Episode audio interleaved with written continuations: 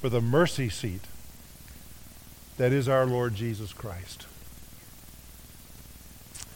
Well, welcome to the service today. We're glad that you're here. I'm beginning a, a new series this morning. My wife and I this afternoon are planning to get on an airplane, and uh, we're going to be flying to San Diego to celebrate the first birthday of one of our grandchildren. It's going to be a special evening down there. Um, I hope we don't hear what some passengers on a plane heard uh, some time ago. The pilot came onto the plane, uh, came onto the intercom rather, and he said, uh, Folks, I'm sorry to tell you that we're lost, but we are ahead of schedule. now, when I think about that statement, I think about the times we're living in. We're lost, but we're going somewhere real fast. And what I want to talk about is where we're headed. This series is entitled In Times Like These, and today I want to deal with the question Are we living in the last days? Are we living in the last days?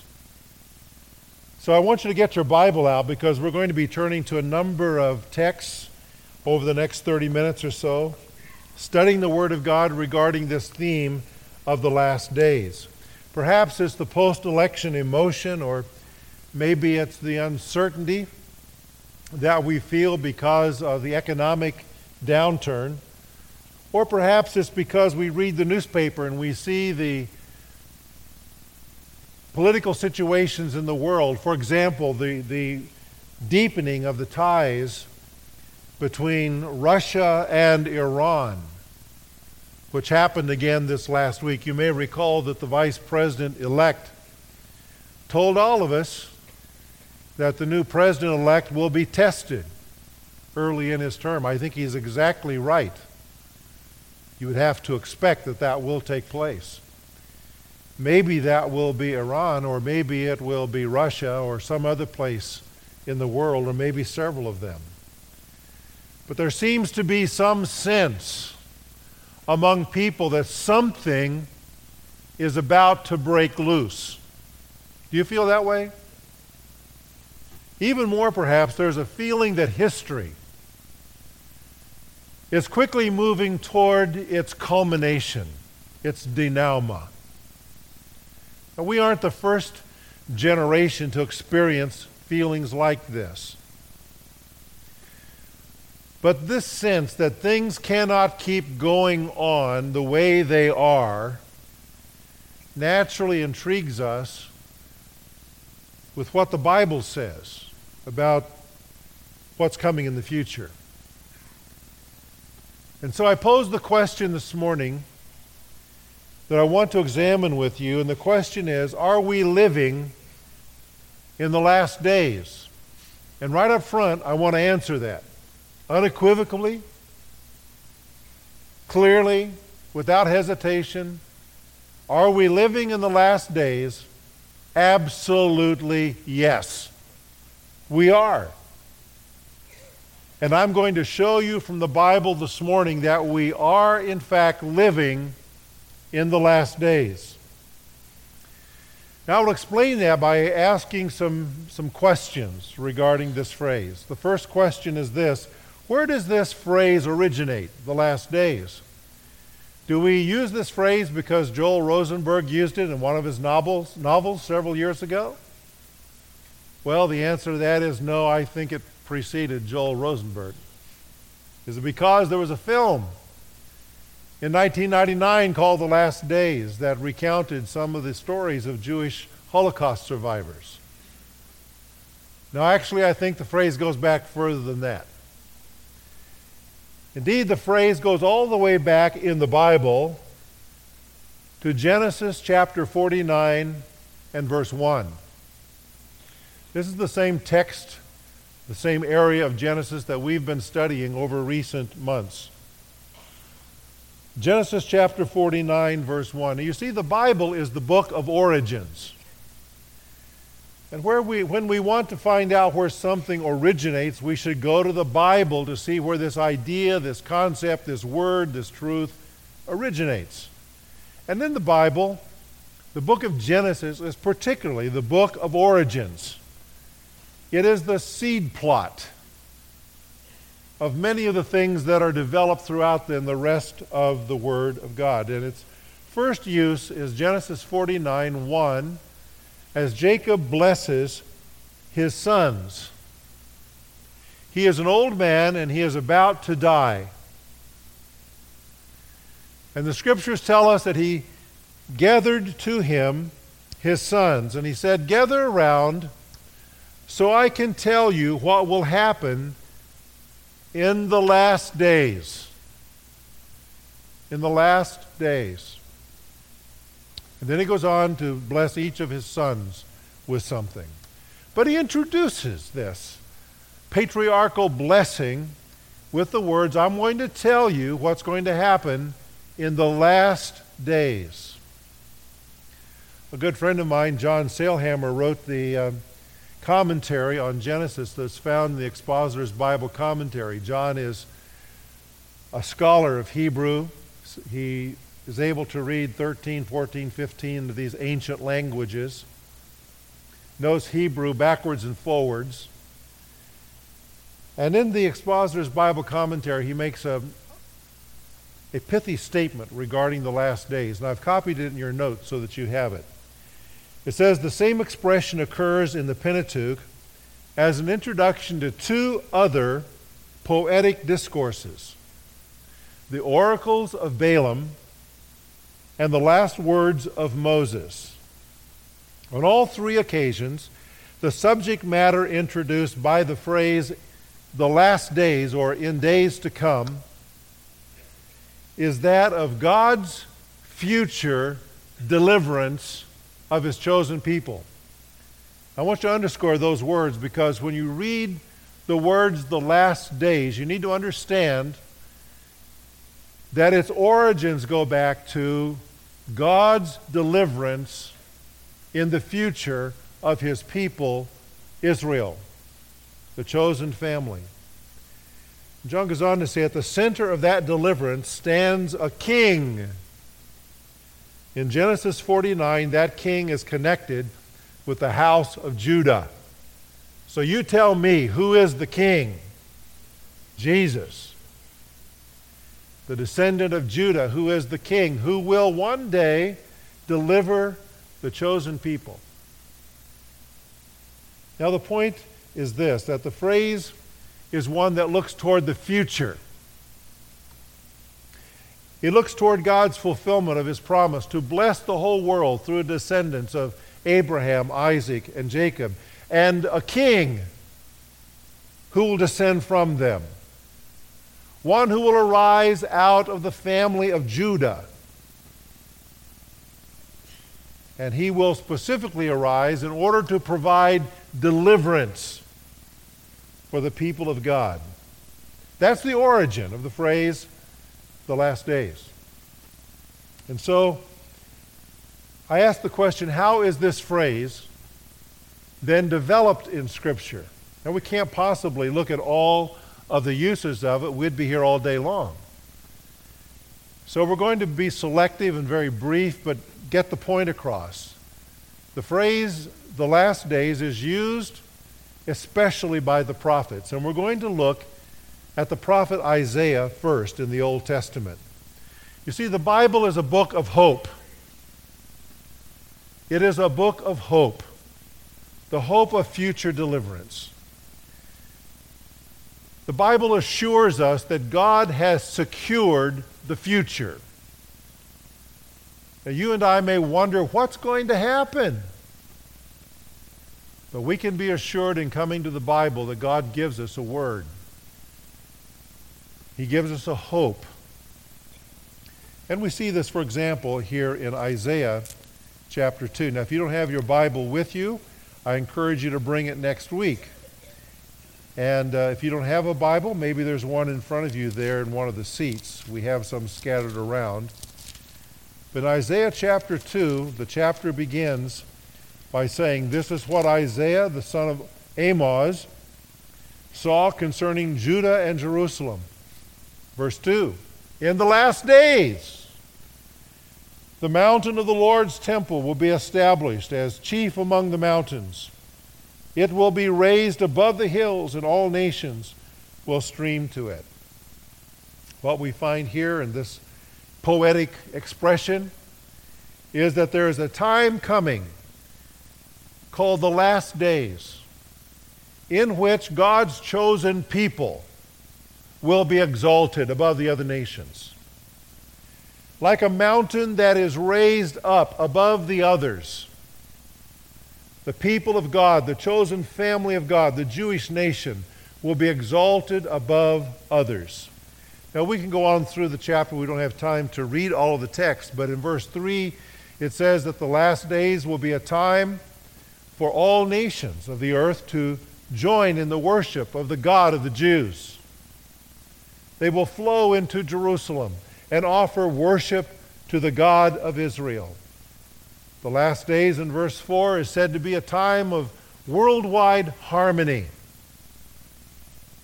But if you skip on down to verse 12 and the verses following, you see that the last days is also a, a phrase describing a time for the wicked to be judged. And so there is this dual theme that is interwoven in the last days. It is the theme of judgment coupled with deliverance and the exaltation of the Jews and all of the nation being at peace and bringing worship to the God of Israel. Now we're going to skip over to chapter 13 of Isaiah and see a term that is essentially parallel to the last days. Look in verse 9. Isaiah says, See, the day of the Lord is coming. And there's the phrase, the day of the Lord. Essentially the same meaning as the last days. The day of the Lord is coming, a cruel day with wrath and fierce anger, to make the land desolate and destroy the sinners within it. The stars of heaven and their constellations will not show their light. The rising sun will be darkened, and the moon will not give its light, and so forth. So here we see that the last days will also be a time of cosmic disturbances, things happening in the heavens. Unusual events will take place. Now, this could have some allegorical meaning, some uh, meaning of other things than the literal heavens, but I think we ought to understand it literally as well that there will be unusual things happening in the heavens, in the cosmos, in the last days. Now, this ties together actually with what the prophet Joel says. So, would you turn over a few pages to the prophet Joel?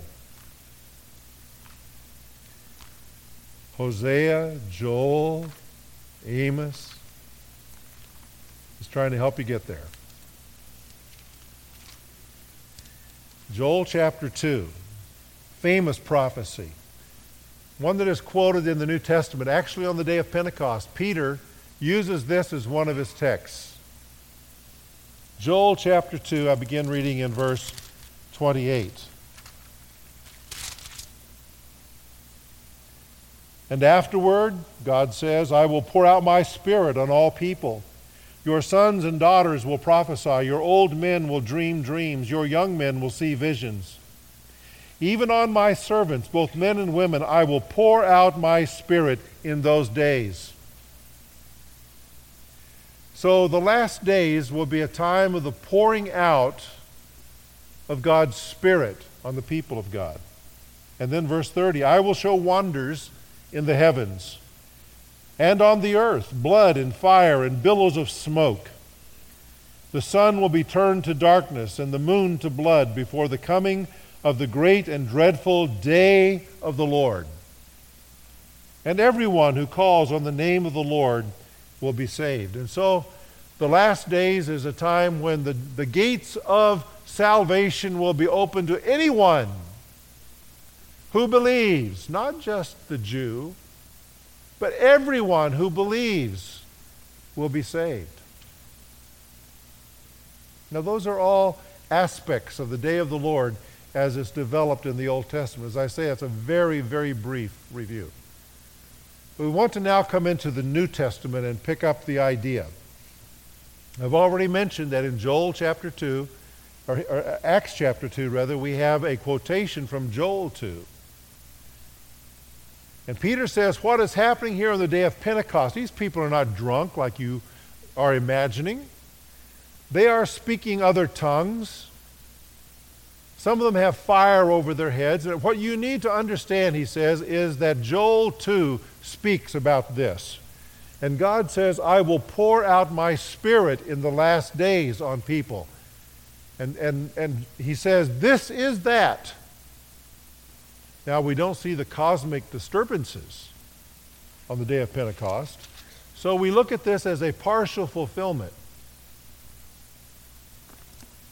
So the Spirit is poured out on the day of Pentecost. And now I want to take you to a verse that will nail in your minds, if you're listening, the fact that we are living right now in the last days. Book of Hebrews, chapter 1.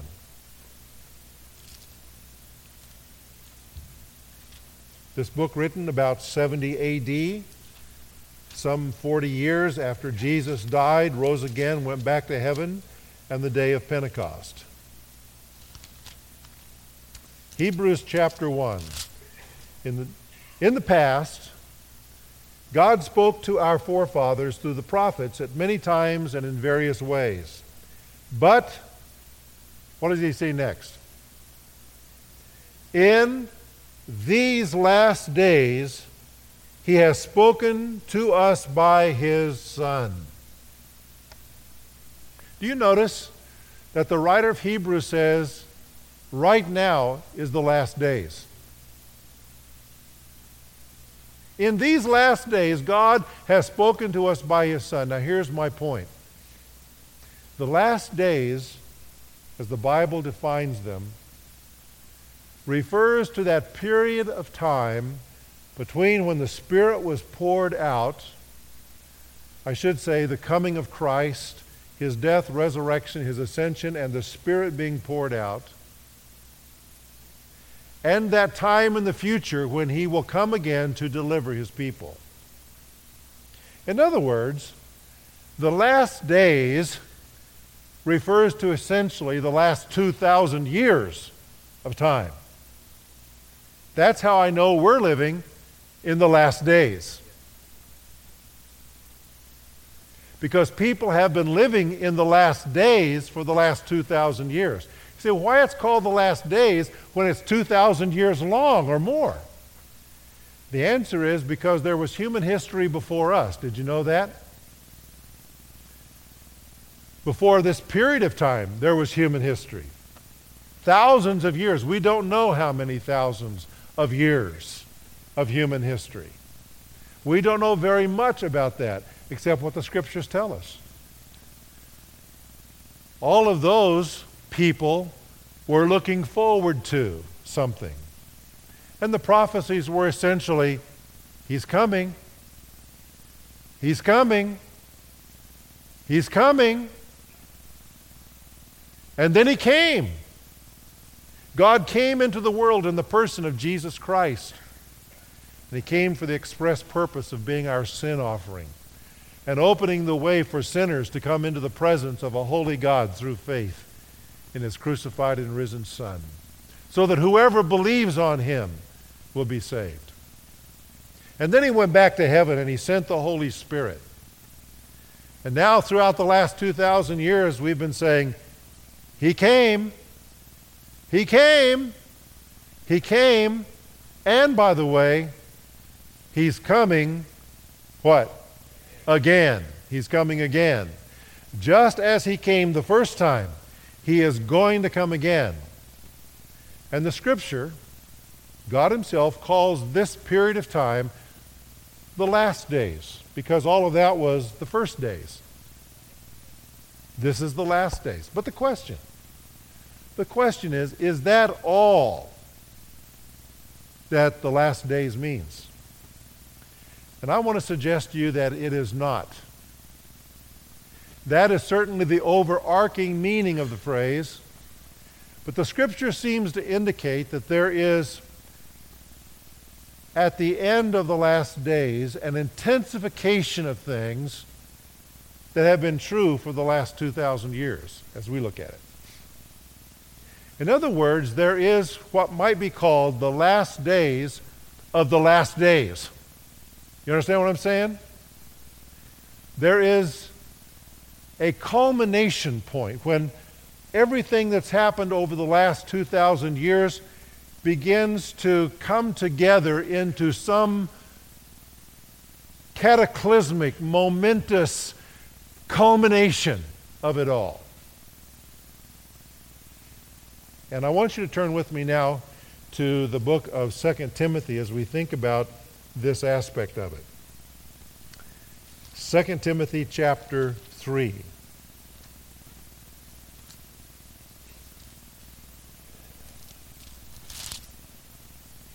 The Apostle Paul is writing his final letter. It is written to Pastor Timothy, who is leading, he is the bishop of the church in Ephesus at this point in time, most people think. And Timothy has some questions, he has concerns, and Paul writes to him. And from his cell in Rome, he says, Timothy, mark this. Mark this. There will be terrible times when? In the last days. You see, the way Paul writes this, it's not only that now is the last days, but he seems to be pointing towards something that's not here yet. Paul didn't know when it would come. In some sense, it was already there even when he was in prison in 66, 67 AD. But he's writing this in the sense Timothy, something's coming. Now, we know it's been a long time since Paul wrote those words, and it still hasn't fully come. But I want to say to you that what you and I are sensing in our spirit, I believe, is what Paul was talking about here. And he begins then to unfold what the last days will be like. He says, People will be lovers of themselves, lovers of money, boastful, proud, abusive, disobedient to their parents, ungrateful, unholy, without love and unforgiving, slanderous, without self control, brutal, not lovers of the good, treacherous, rash conceited, lovers of pleasure rather than lovers of God. Does this sound like anything that you've been reading about or hearing about or see around you? And then he says, having a form of godliness, but denying its power. In other words, as these last days come, these things are going to be true, and it's all going to be in the cloak of spirituality. There's going to be some form of religion that will support and tie all of this together. It's a form of spirituality. But he says it denies the transforming power of God. And he says, have nothing to do with them. For there are, they are the kind who worm their ways into homes and gain control over weak willed women, who are loaded down with sins and are swayed by all kinds of evil, always learning but never able to acknowledge the truth. Just as Jannes and Jambres opposed Moses, so, or to the same degree, also these men oppose the truth. Men of depraved or perverted minds, who, as far as the faith is concerned, are rejected Only one other time does Paul use that term, or excuse me, does the New Testament use that term. Peter uses it, 2 Peter 2:12, in the same kind of a context of false teachers. And he says they have been weighed in the balance and rejected. They are reprobates. He says, but they will not get very far because, as in the case of those men, the magicians in the court of Pharaoh that are named here, their folly will be clear to everyone. Now, we don't have time to look at this in detail, but I want you to notice that generally Paul says the last days will be terrible. The word literally means hard to deal with, stressful, savage. This word is found only one other time in the whole New Testament. It is found when Matthew describes the two demonized men at Gadara. That is very suggestive that the end times will be times that will be demonized. That the energy and the oppression that will come as a result of it being the end times will be originated in the demonic world. Now, demons have always been here, but in the end times they will become especially agitated and active. And in some sense, restraint is taken off of them so that they will be very, very active in culture. And notice socially or culturally how Paul describes things in the last days. He uses 18 different descriptives. Uh, these are not complete. I'm sure these are suggestive only, but uh, he describes here how, how people will be and how they will treat one another. What he describes essentially is a cultural collapse. You see, God has created human culture under government as a means of a natural restraint upon the sinful impulses of people. And when that culture collapses, the restraint is gone. And people become more free to do whatever pleases them. And that's the kind of a scene that he paints of the last days. I'm just going to kind of summarize these and draw some of the similar ones together. He says, in the last day, there, there's going to be a lot of love going on. But it will be love of oneself, the love of money, and the love of pleasure. Or we might say, entertainment, or what pleases me. These things will become the loves of people.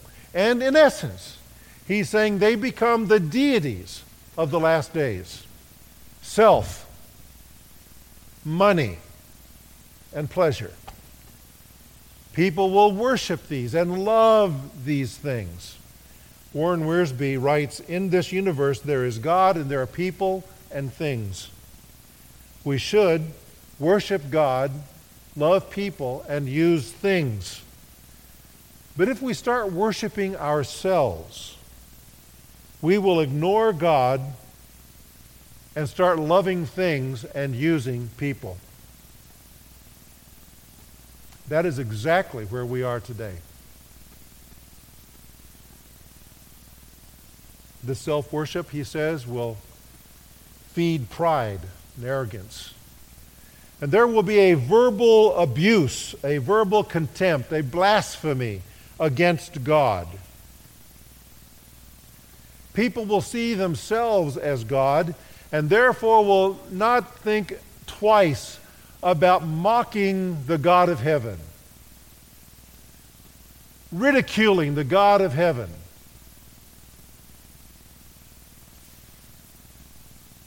This breakdown will reach into the family. there will be an arrogant disobedience to parents, coupled with a lack of gratitude for what children have. And that will leak out into the culture. And he seems to describe here an entitlement kind of mentality. Whether it be the children of a family or the citizens of a nation. You owe me this, and I will have it. That is the last days. And in this time, nothing is holy anymore. Nothing, including marriage and the family. He says it will be a time without natural affection. And, and the language there is talking essentially about the family. Parents in their relation to children, children in their relation to parents, without natural affection. The natural affection will be replaced by what is unnatural. And I don't need to tell you how much unnatural affection that there is going on in our, our culture today. And the people of California have spoken about that again. And I think we'll probably not end the battle there. Because the last days are a time of unnatural affection. There's an unwillingness to forgive in the last days or to be reconciled. People will demand their rights. They will demand their own ways. They will make false accusations and slander others. There will be lack of self control. And this is evidenced by brutality. That is animalistic. It is, it is uh, like wild animals. People will despise what is good and they will honor what is evil. It reminds me of what Isaiah the prophet said to the people of his day Woe or judgment to those that call good evil and evil good. In the last days, people will be traitors who will think nothing of betraying others, betraying their nation. They cannot be trusted. He says they are rash and reckless. They're puffed up with self importance. And get this all of this is in the context of religion.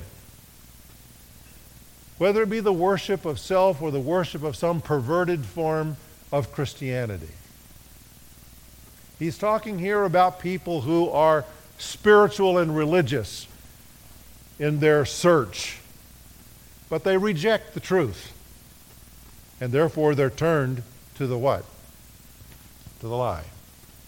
He's talking about an apostate kind of religion and kind of Christianity. And so he, he goes on then to describe spiritually what the last days are going to be like. They have a religion of sorts, but they are not the lovers of the true God. There's an outward form of spirituality, but there's no connection with them to the transforming power of God. They, they're like those Egyptian magicians who imitated God's miracles through Moses.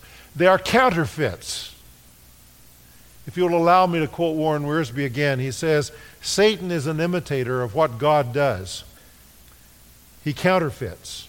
The religious leaders in the last days will have a counterfeit faith, and their purpose is to promote a lie and resist the truth of God's Word. They deny the authority of the Bible and substitute human wisdom and philosophy. Some of you brought me clippings from the paper. A couple of weeks ago, he said, Look what churches are saying here in Santa Clara Valley. They're saying no to Prop 8. These are the churches that Scripture is talking about here. And they're like churches that have departed from the faith and who are dependent upon human wisdom and human philosophy, not the truth of God. Wiersbe goes on to say they deny the authority of the Bible, they substitute human wisdom and philosophy, and in their attempt to be modern, they deny the reality of sin and people's need for salvation. Reprobate is the word Paul used to describe them. He wrote to Timothy in his first letter, and he said, The Spirit clearly says that in the later times Some will abandon the faith and follow deceiving spirits and things taught by demons.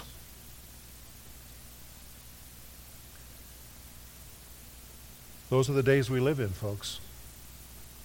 Those are the days we live in. By looking at the character of the times, we know that we are living in what the Bible terms the last days. And I think the last days of the last days. Because the last days right now are building toward this culmination that we can all feel in our spirit. Now, what does living in this particular period of time mean? I have three ways of answering that, and I will do so quickly. Number one, it means we are greatly privileged. Greatly privileged. Not all generations can live in the days that you and I live in. I remind you of what Paul wrote to the Corinthians, and he said, These things happened to them, people before this age, as examples, and were written down in Scripture as warnings for us for us on whom the fulfillment of the ages has come. Out of all of the millions and billions of people who've lived in, in human history, you and I are privileged to live in the last days. And I believe this generation sitting here this morning, perhaps even in my lifetime, will see the culmination of this age.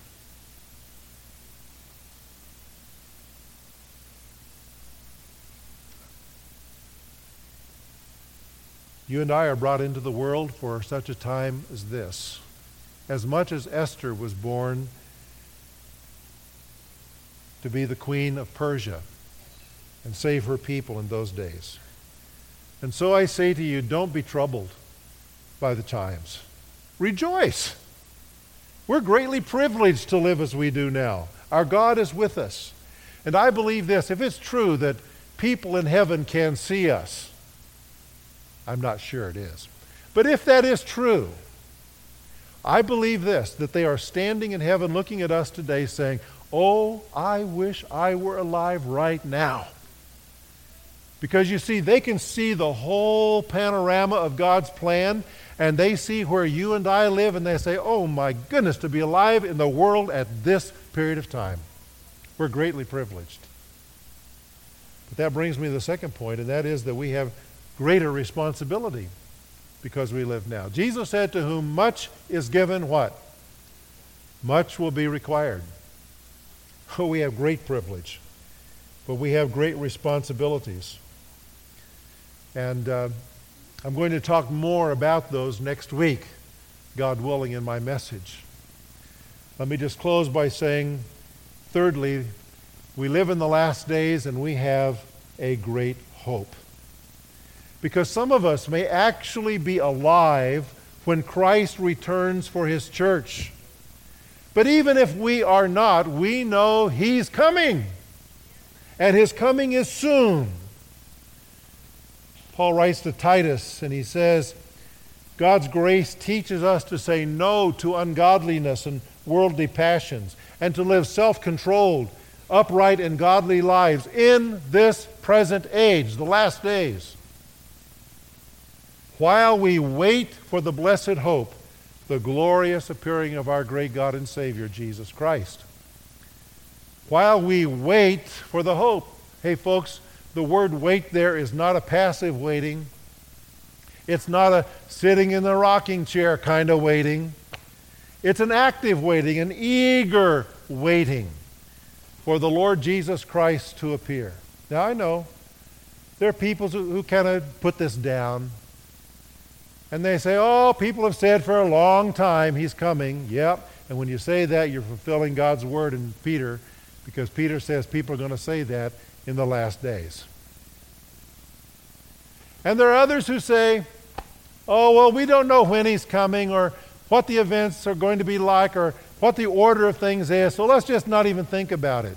How unbiblical is that mindset? We are to be looking for him to return.